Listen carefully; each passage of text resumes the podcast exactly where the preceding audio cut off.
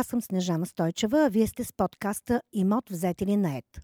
Той е част от проекта Годишни награди на Имотинет и се излъчва със съдействието на Пощенска банка. В този епизод ще разгледаме пазара на недвижими имоти в Шумен, Плевен и Пловдив.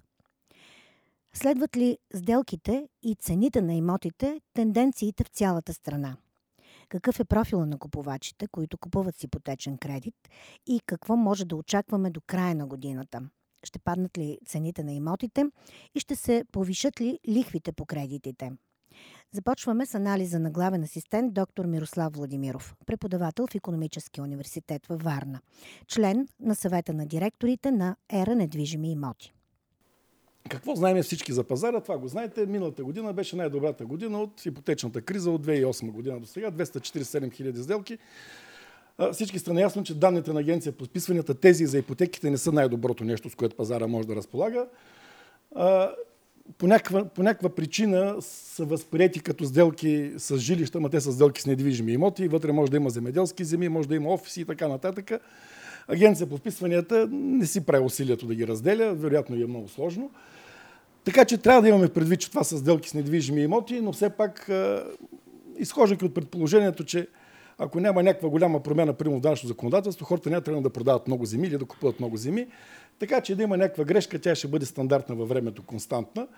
Така че това беше от към оборота миналата година. Тук ще видим какво е в Шумен миналата година. Продажбите в Шумен, синичкото, синичката линия са продажбите за Шумен, стълбчета са за цялата страна. В общи линии това, което може да видим е, че той оптимизма е малко по-голям, пък песимизма също е малко по-голям от средното, което се случва за страната, но като цяло динамиката на продажбите в Шумен следва изцяло динамиката на продажбите в цялата страна. Това също може да го видим и при новото строителство. Сега оптимизма при новото строителство, по-скоро песимизма след ипотечната криза е малко по-голям, отколкото в цялата страна, докато в последните три години темпа на новото строителство догонва това, което се случва в страната. Това е характерно за всички малки пазари, не само за пазарите на имоти. По-малките пазари са по-волатилни пазари.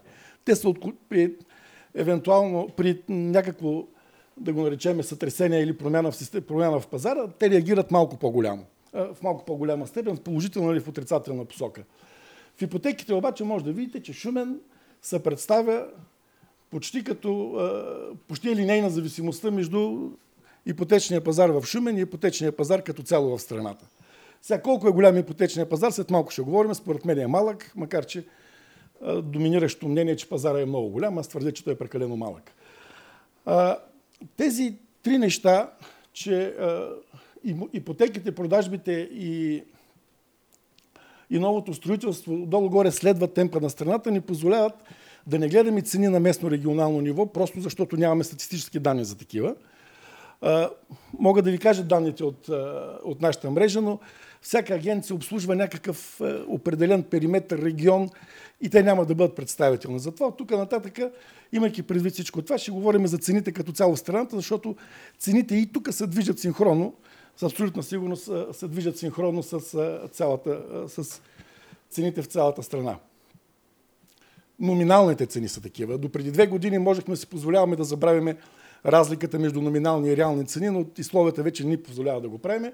Знаете ги числата, последните 2-3 месеца спрямо 3 месеца на предходна година, това са ръстовете. Защо използваме тези данни за цените на имоти? Защото българския пазар, с още 5 в Европейския съюз, са много, рязко, много характерно сезонни. Ние имаме много слабо, обикновено слабо първо 3 месеца, е по-силно второ, най, по-силно още трето, четвърто 3 месеца винаги е най-силно първото три месече по продажби беше най-силното от 2008 година насам. Можем да видим само и да очакваме да видим дали същата динамика ще се запази през останалия период от годината, дали този темп ще се запази. Ето го движението. Ние сме малко ограничени, тъй като пазара ни е мъничко нов на недвижими имоти. Сме ограничени от към цени във времето. Това са пак 3 месеца спрямо 3 месеца на предходна година две неща, три неща са много важни, като гледаме това. Първо, никога не трябва да... Т.е. според мен, ние, ние не го и правим. Не би трябвало да сравняваме сегашния период с всичко случило се преди 2010 година. Пазара беше много по-различен, имаше много по-голямо външно търсене, имаше много вакансионни имоти. В света ситуацията беше коренно различна, с много висок економически растеж относително не ниска инфлация, тя и в момента долу-горе вече ги гонва тия стойности, но там виждате ръстове от 30 и процента на годишна база. Понеже темата с балона на пазара е, имам чувство, че няма да спре никога да се, да се, да се коментира. Не харесвам термина балон, защото термина балон не подсказва точно как функционира балон, а пазара. Балона през, предполага нещо, което ще се напълни с въздух и после ще се изпразни, ще дойде пак до нулевото ниво. С пазарите не е така. А, по-скоро би трябвало да го... По-скоро, това, което всички знаят е, и без да са учили економика, че пазара води до равновесие, но това не означава, че той винаги е в равновесие. Пазара винаги се отклонява в една или в друга посока от някаква равновесна цена. И когато казваме, че пазар е наценен или подценен, хубаво е да кажем спрямо какво е подценен или наценен, иначе нищо не казваме. Това, което ние използваме в ера сме възприели като критерий за, а, и за определене на реалните ценови нива и за критерии на, да го наречеме за базова цена, това е равнището на инфлацията. Ако пазара падне под равнището на инфлацията, т.е. темпа на ръст на цените падне, можем да говорим, че имотите са подценени. Ако е над това, можем да говорим, че имотите, примерно, са малко по-надценени. Защо използваме инфлацията?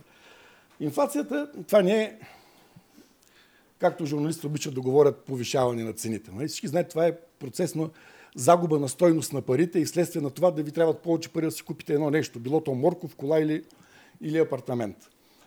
Щом парите се обесценяват, всичко това, което създава стойност, трябва да поне да запази своята стойност. Поради тази причина, в условията на инфлация, всички реални активи, апартаменти, сгради, машини, съоръжения, оборудване, фабрики, каквото и да е, повишава своята цена, защото това са активи, които могат да създават стойност.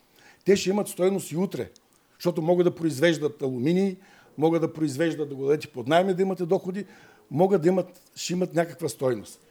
Така че, когато говорим дали пазара е наценен или подценен, би трябвало да, това да го определяме спрямо равнището на инфлацията. Ръстовете в момента от 8-9% не са нещо съществено, същия ръстови ги имаше и през 2016 година. Забележете обаче, че при много по-ниска инфлация, т.е. реалното нарастване на цените тогава беше много по-голямо, отколкото сегашното а, номинално нарастване на цените. Не е наш патент, не е наше местно, родно, събитие ръста на цените на имотите. Цените на имотите растат в целия свят. Организация за економическо сътрудничество и развитие, на която напоканяха да станем член, са 18 държави, голямата част от развитата част на Западна Европа, после като почнете Канада, Штатите, Бразилия, Австралия, Нова Зеландия, отидете после горе на юг, Южна Корея, Япония и така нататък. Средното повишение на всички тия цени, номинално пак говорим, е 42%. За България то е 46%. Това е за периода 2015 до миналата година. Тоест, това е тенденция, която върви в целия свят. Повишаването на цените. И едно от обясненията е то квалитетните обяснения, защото инфлация има в 80% от страните в света. Тя пак не е само в Европа или само при нас. Та, след като вече добавихме инфлацията в анализа, сега ще трябва да отидем на, на прословутите теми за лихвите и отражението им върху пазара и рисковете в пазара. Това е инфлацията от 2015 година. Съединените щати синичкото, Швейцария червеничкото, Германия сивичкото, жълтичкото най-горе е България, еврозоната е с по-светло синето и Европейския съюз.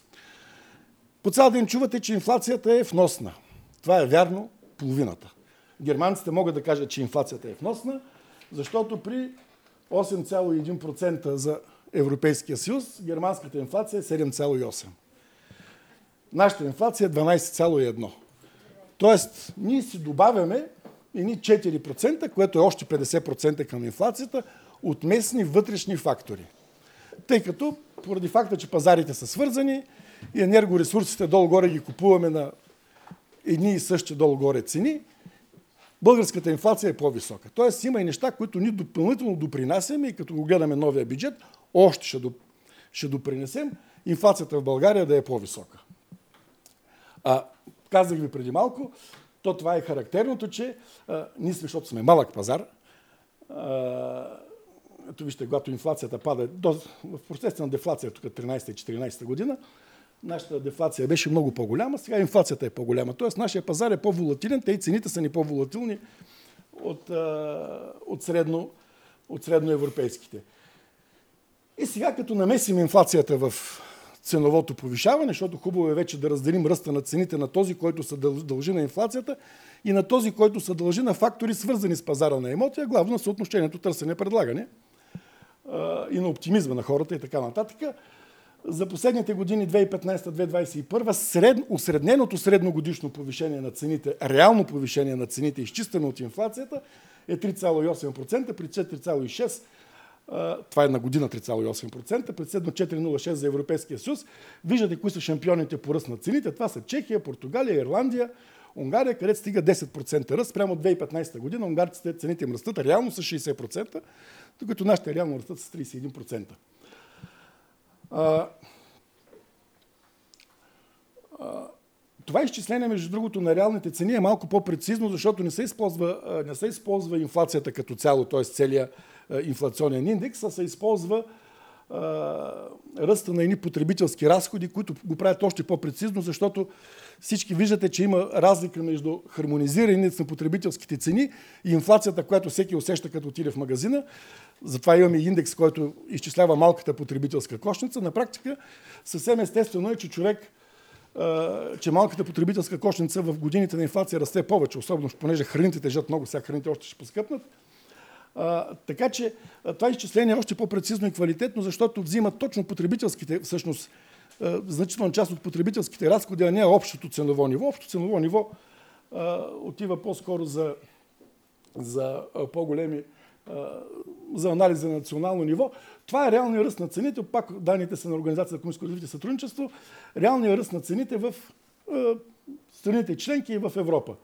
Реалното повишение там е 27%, при нас е 31%. Нищо особено, т.е. нищо особено не се случва на нашия пазар на фона на целия свят. Единствено Италия е едно изключение с по-низко реално повишение на цените. Нищо особено не се следва на, нашия, не струва на нашия пазар. Ние се развиваме долу-горе, както се развиват средните пазари. Усреднено и за Европейския съюз, и за еврозоната, и за Организация за развитие и Въобще в целия свят нашия ръст на цените долу-горе е близък до средния. И номиналния, и реалния. Няма нещо, нещо много драматично в това. И след това да отидем към темата, тъй като а, темата за кредитирането лихвените проценти.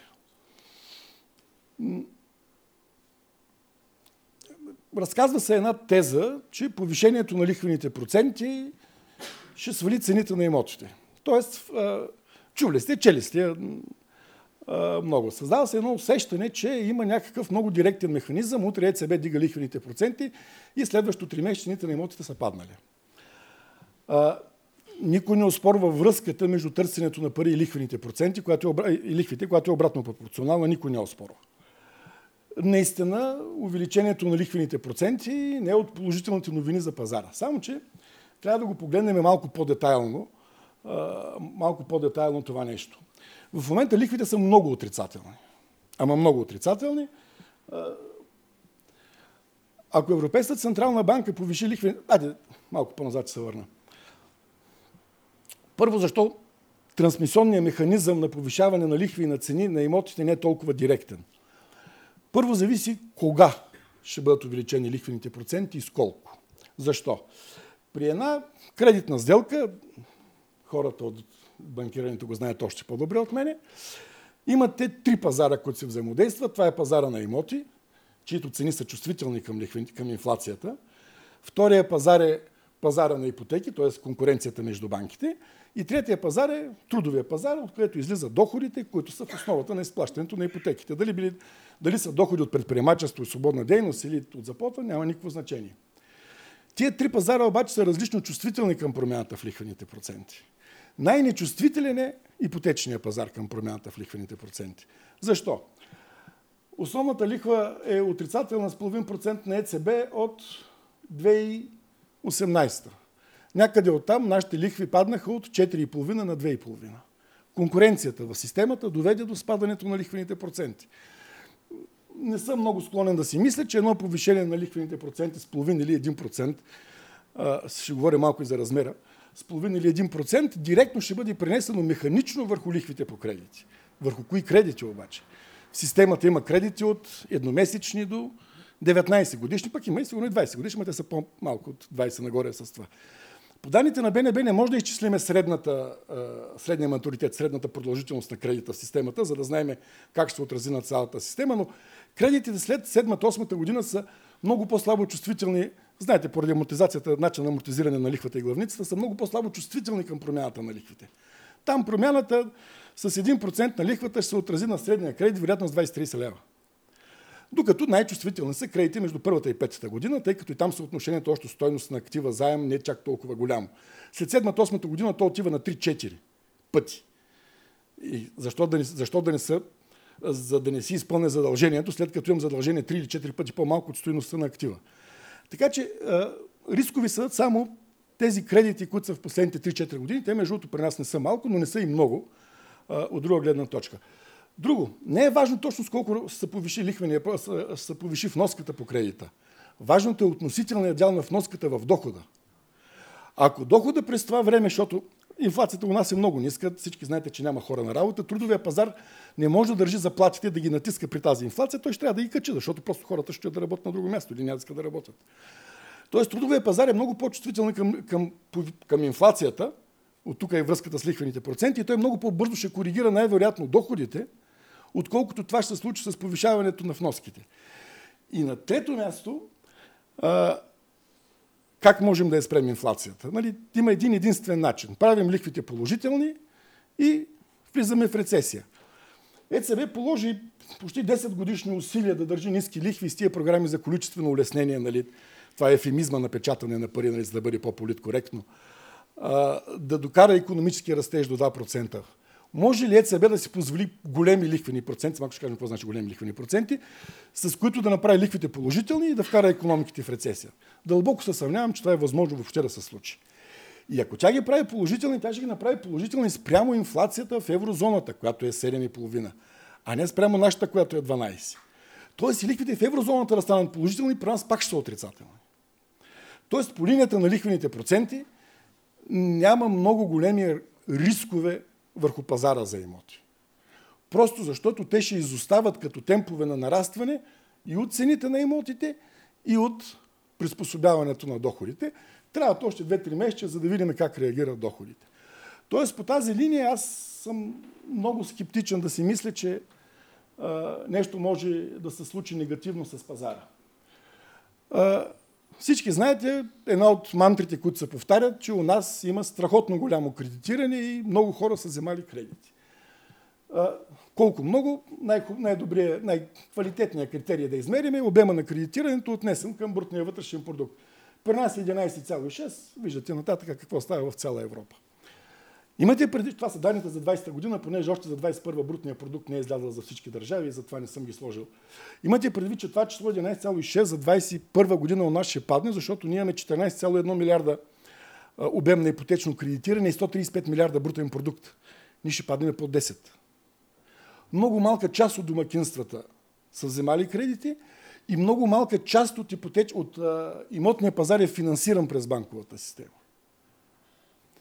Поради тази причина, втория аргумент е, че лихвите трудно биха могли, освен ако не говорим за нещо драстично, ще ви кажа ако имам предвид по-драстично, трудно биха могли да бъдат някакъв риск за банковата система. Много се инвестира в недвижими имоти. Пак е хубаво да кажем какво значи много да се инвестира в недвижими имоти. Има един общо взето общо пред критерий за определене размера на инвестициите, в който е от четирите големи отрасъла. Това е брутното образуване на основен капитал – то там е разделено на, на жилищен сектор, там е на поджилища, нали, строително, е, инженерно строителство и т.н. Това е инвестирането в нови жилища. 2,5, че не виждам от тук, 2,5% от нашия брутен продукт се инвестира в нови жилища. Виждате какво става в държавите. Едно от обясненията, което, което, върви да са, което много логически върви иначе е, че нямаме други инвестиционни альтернативи, нямаме борса, нямаме култура да правим пенсионно застраховане и т.н. осигуряване по-голямо от задължителното и т.н. Това върви като обяснение, обаче не издържа на данните. Франция и Германия, които са почти в края на инвестициите в недвижими имоти, имат двата най-развити капиталови пазара в Европа. Deutsche Börse и френската борса са едни от най-големите. Deutsche Börse е един от големите центрове, като изключим Лондон, големите центрове финансови в Европа. Въпреки, че там има развит капиталов пазар, въпреки, че там хората, инвестициите им не стоят спестявания, 30% са в пенсионни сметки и в, и в капиталовия пазар в акции облигации. Въпреки това там инвестициите в недвижими имоти са много по-големи от нашите. Много, много, два пъти по-големи от нашите. Като процент, като размер, нали, знаете какъв е размера на, на германската економика. Може би по-напред трябваше да го сложа този слайд. Издадените разрешителни не са добър критерий за следение на някаква строителна активност, просто защото половината от тях, али по-малко, 40% или 38%, всъщност не се реализират в проекти. Коментирали сме го това в мрежата с собствениците на агенции, които работят в строителни компании. Това е топка в полето на Площенска банка. Един от големите проблеми е финансирането. Големите строителните, утвърдените компании, които имат собствен капитал и много завършени проекти, в общи линии нямат проблем с достъп до финансиране, но много по-малки предприемачи имат проблем с достъп до финансиране.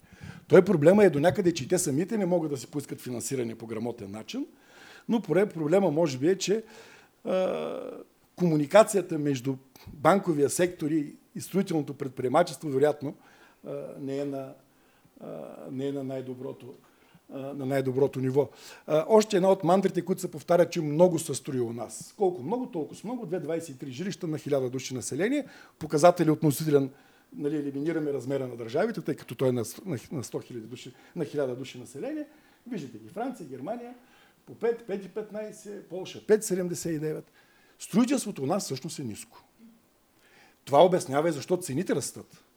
Ако имаше голямо предлагане на строителство, цените нямаше да растат чак толкова много. Иначе, трябва, иначе как ще обясним ръста на цените?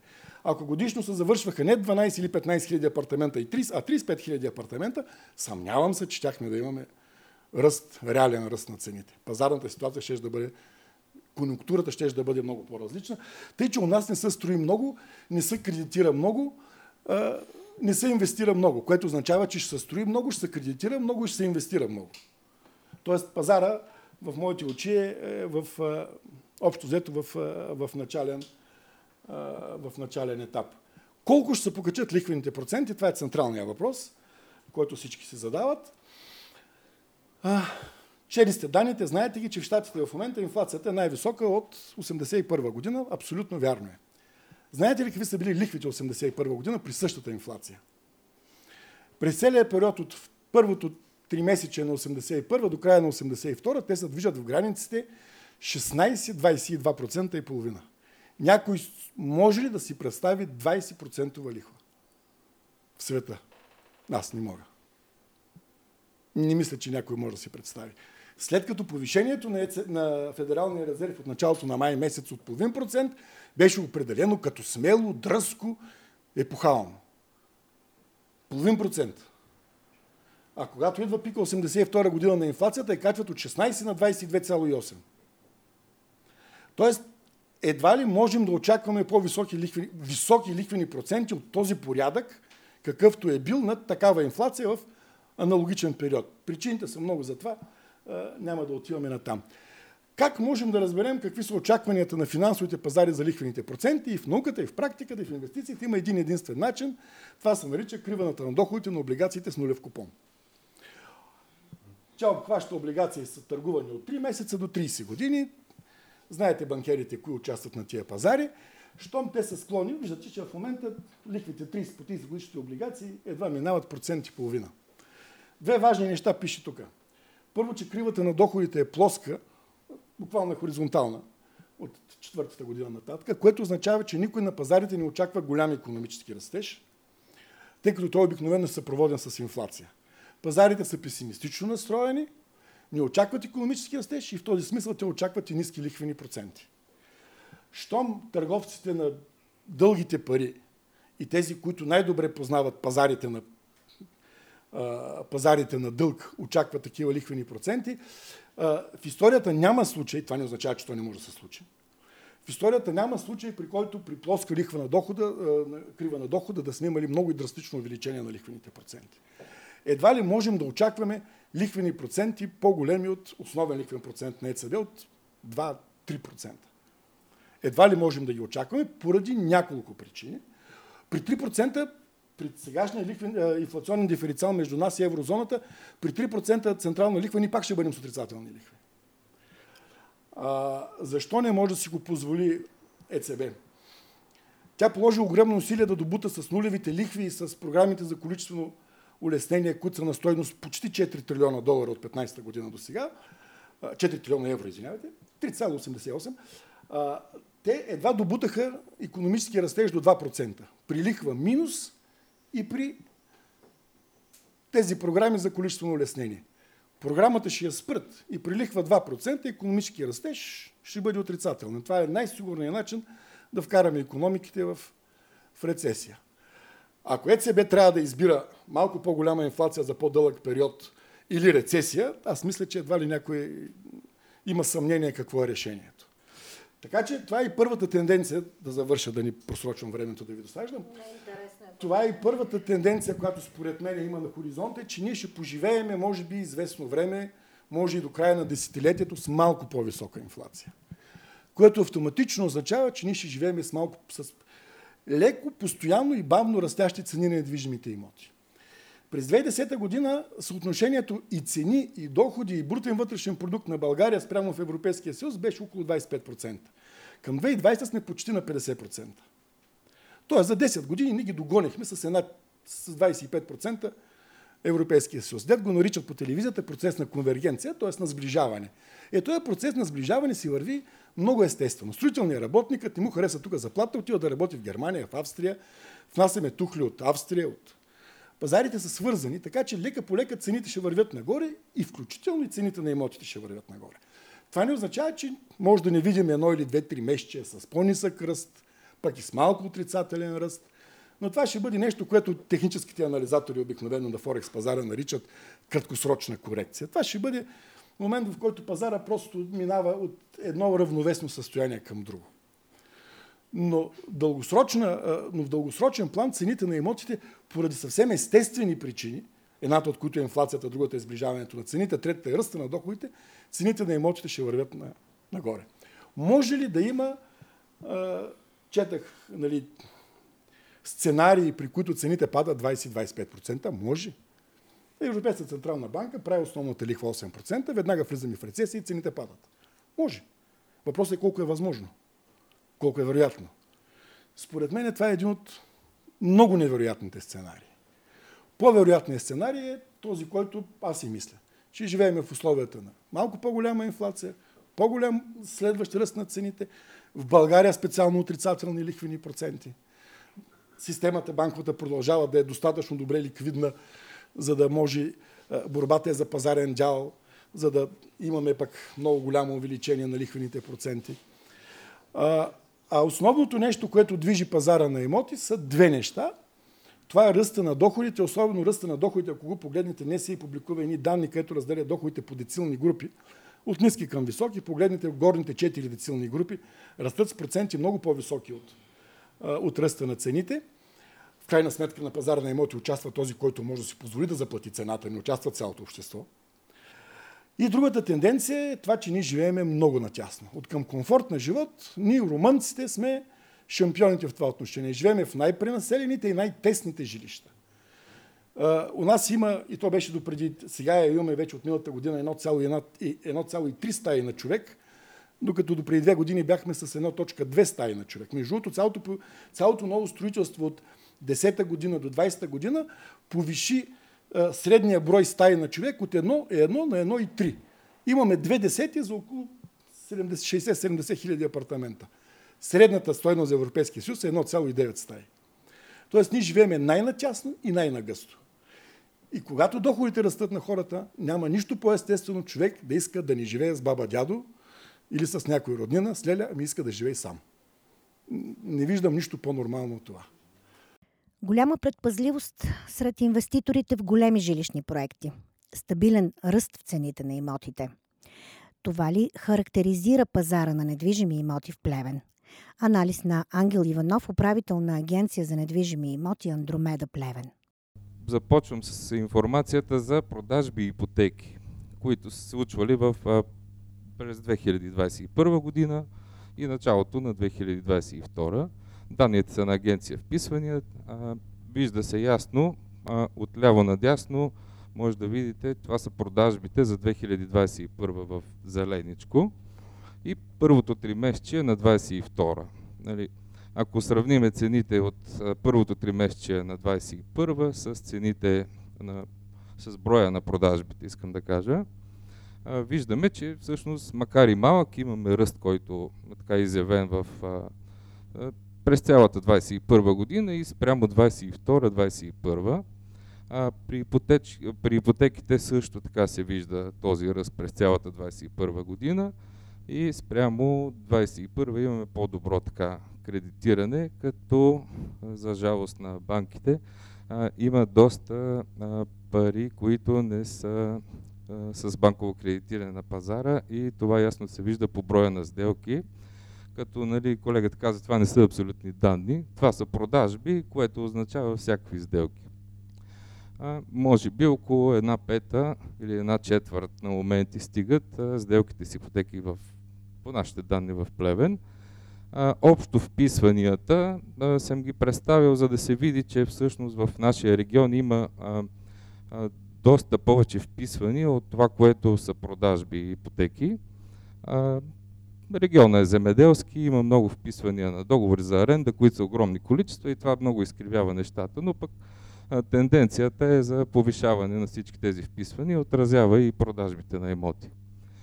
Сега като числа, а, виждаме едно забавяне в третото три месече, което ще го видим и малко по-късно на 21 година. Аз лично нямам обяснение, но за мен лично това е периода, в който вече всички договори за аренди на земеделски земи и подобни неща са разписани и вписани и не отразява тренда на продажбите на имоти. Да минем на следващия. А, тук вече съм поставил плевен в а, сравнение с големите градове в България и не чак толкова големите, поради което се вижда, че Плевен не е на така много завидно местоположение в тази таблица, на предпоследно място от, от градовете, които сравнявам в момента. Почваме с град София. Там, както виждате, броя на продажбите от агенция по вписванията регистрирани са най-високи в страната, естествено има едно забавяне в червено, което е третото тримесечие, пада под сделките на второто, което отразява и тези вписвания при нас. Може би третото тримесечие не е било най-силното за 2021 година в София Пловдив, а пък очудващо за мен в Бургас четвъртото тримесечие е по-слабо от това третото на 2021 година.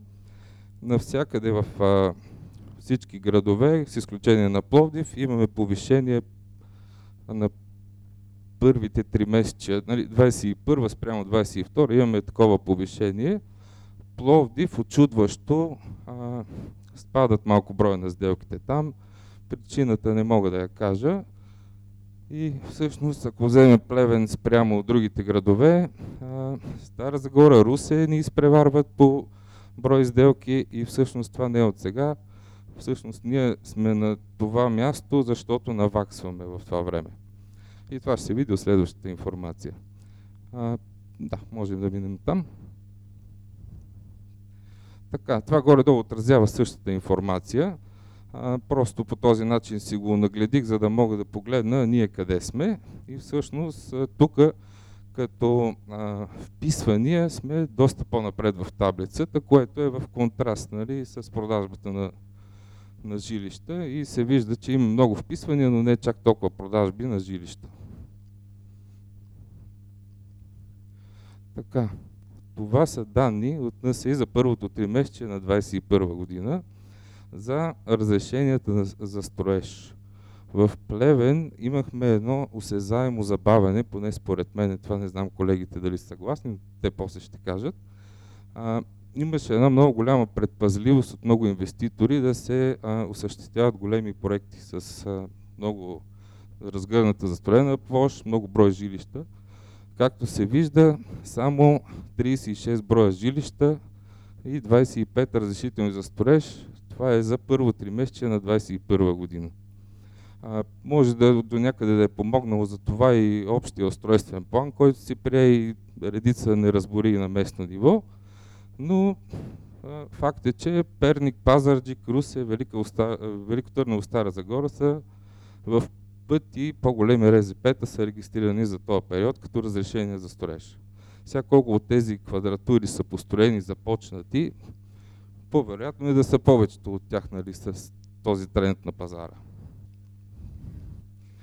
Така, от това вече са данните за първото тримесечие на 22 а, тук се вижда общо за страната, че всъщност това, което си говорим и до сега, ръста е а, стабилен, няма някакви резки скокове или спадове, които да са фрапиращи спрямо предходните данни. А, специално за Плевен, ако го сравним ръста в РЗП, в разгърната затворена площ, ние сме пораснали около 5 пъти.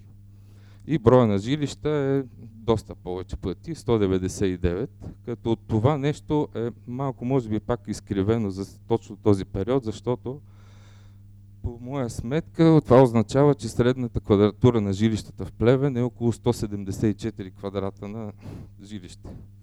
А, и аз имам обяснение за това по мои лични наблюдения, но после, ако някой се интересува, можем да го обсъдим. Ние вече с колегата от Ера го коментирахме. А, интересното е, Стара Загора на мен ми прави впечатление, който град на магистрала е между големите градове с всички така добри доходи, нали, работодатели. Там е видимо, че всъщност те, техния брой жилища е доста осезаемо нараснал и те са а, с доста по-сериозно РЗП за разрешителни за строеж за този период. А, спрямо нас, съответно, да. А, това пак е така един общ поглед съм си направил за тези данни. А, тук е в а, разбито процента в страната, който притежаваме ние в Плевен. Никак не е завидност при тази цветова гама. А, пак ще отбележа Пазарджик, Перник, градове, които са гравитират около големите економически центрове. А, там осезаемо по-бързо са се развили нещата, отколкото в Плевен. При нас Медицинския университет основно движеше това строителство, а сега вече всъщност общата нужда, нали, новите работни места с по-добри доходи доведе до нуждата от по-нови, по-интересни имоти. Имаме много земеделци, които а, вече няма къде да си инвестират парите, освен в имоти. И те всъщност а, се обърнаха към пазара на жилищните имоти, понеже земя няма вече за продажба или е в много малко количество, така да го кажем. Следващия. А, така, нещо, което за мен лично беше така изненада, но пък а, това е моята представа за цените в момента. А, това са цените, които регистрираме за продажба на ново строителство, така нареченото на зелено, в строеж или имоти, които са съвсем нови, близките, така да кажем, година и половина започнати или които те първо ще се започват. Не съм правил осредняване на тези цени, но а, необщо казано в кварталите а, там почти липсват данни за ново строителство, защото няма. А малкото строители, които се престрашили да построят нещо в кварталите, а, реално сделките се случвали между 750 и 800 евро на квадрат, а на тях вече им се иска 900 при тази ситуация в момента. И това нещо до някъде блокира пазара. Обичайно такива проекти са осигурени с финансиране и нямат кой знае какъв проблем да ги завършат и тогава да ги продават. Може би при това положение ще постигнат по-високи цени. А, по-интересното за мен е в градската част, това имам предвид а, дори и девети квартал, нали, центъра на града, а, Мара Денчева и други райони, които са на 5 минути 10 от центъра. Там най-низките цени, които се регистрират в момента като офертни са не по-малко от 750 евро, а реално сделките случват може би между 850 и 900 близко време. А, ако хванем вече и последните почти 3 месеца, които имаме през 22 а, се повиши доста а, а, цената на квадратен метър за ново строителство а, е вече около 900 евро, на 924 се сключват сделки. И това се сключва за имоти, които така са а, добре оценени, добре разположени, с добри характеристики. Нали? Не може да се каже същото за имоти, които имат някакви минуси, но пък там вече всеки инвеститор той е длъжен да бъде гъвкав и да осигури някаква допълнителна така добавена стойност, за да защити по-висока цена. Не са спрели сделките, не са и супер активни, ние не сме економическа така, някаква зона за външни инвеститори, общо взето се финансира а, от местното население, инвеститори купувачите са на местно ниво, външни хора не са голяма част от купувачите на пазара. Може би болниците, които се построиха тук, те доведоха доста хора. И ако може последния слайд да погледнем цените при старото строителство. Тук вече имаме много така широк ценови диапазон от това, което аз получих в началото на 2022 година. Имаме цени, които са в кварталите между 400 и 700 евро на квадрат. Това не говоря за сделки, които случват и над тези нива, може би и под тези нива.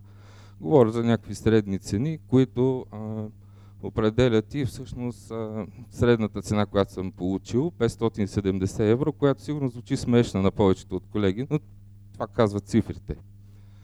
В градската част и центъра там имаме ценови диапазон на 800-1250 евро, а сравнено с новото строителство, а, тук може би звучат доста високи цените на старото строителство, но ако вземем а, това, че при старото строителство а, смятаме върху реална площ, а в новото строителство имаме общи части, а, може би новото строителство ще дойде на същите цени. И тук за мен лично избора на всеки, който купува е дали иска една стая в повече или иска да живее в по-нов съвременен имот, енергоефективен. ЖК Кайвък съм отбелязал, защото там имаме няколко сделки, които се случиха в а, близък период от време.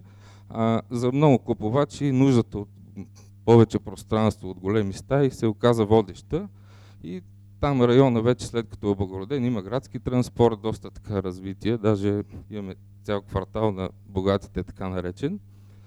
А, станаха много приемливи тези жилища, които доскоро бяха без акт 16, без сансьори, без а, много удобства.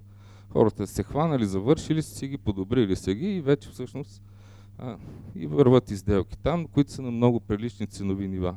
Това са имоти от над 100 квадрата, 126-134 квадратни метра а, и затова цената на квадратен метър е толкова ниска. А получаваш реална площ. В девети квартал, това е малко така общо казано, пак и градска част, 740-770 евро на квадрат. Това са нормални жилища, двустайни, тристайни, между 50, 60, 70 хиляди евро, които в Плевен са една обичайна сделка.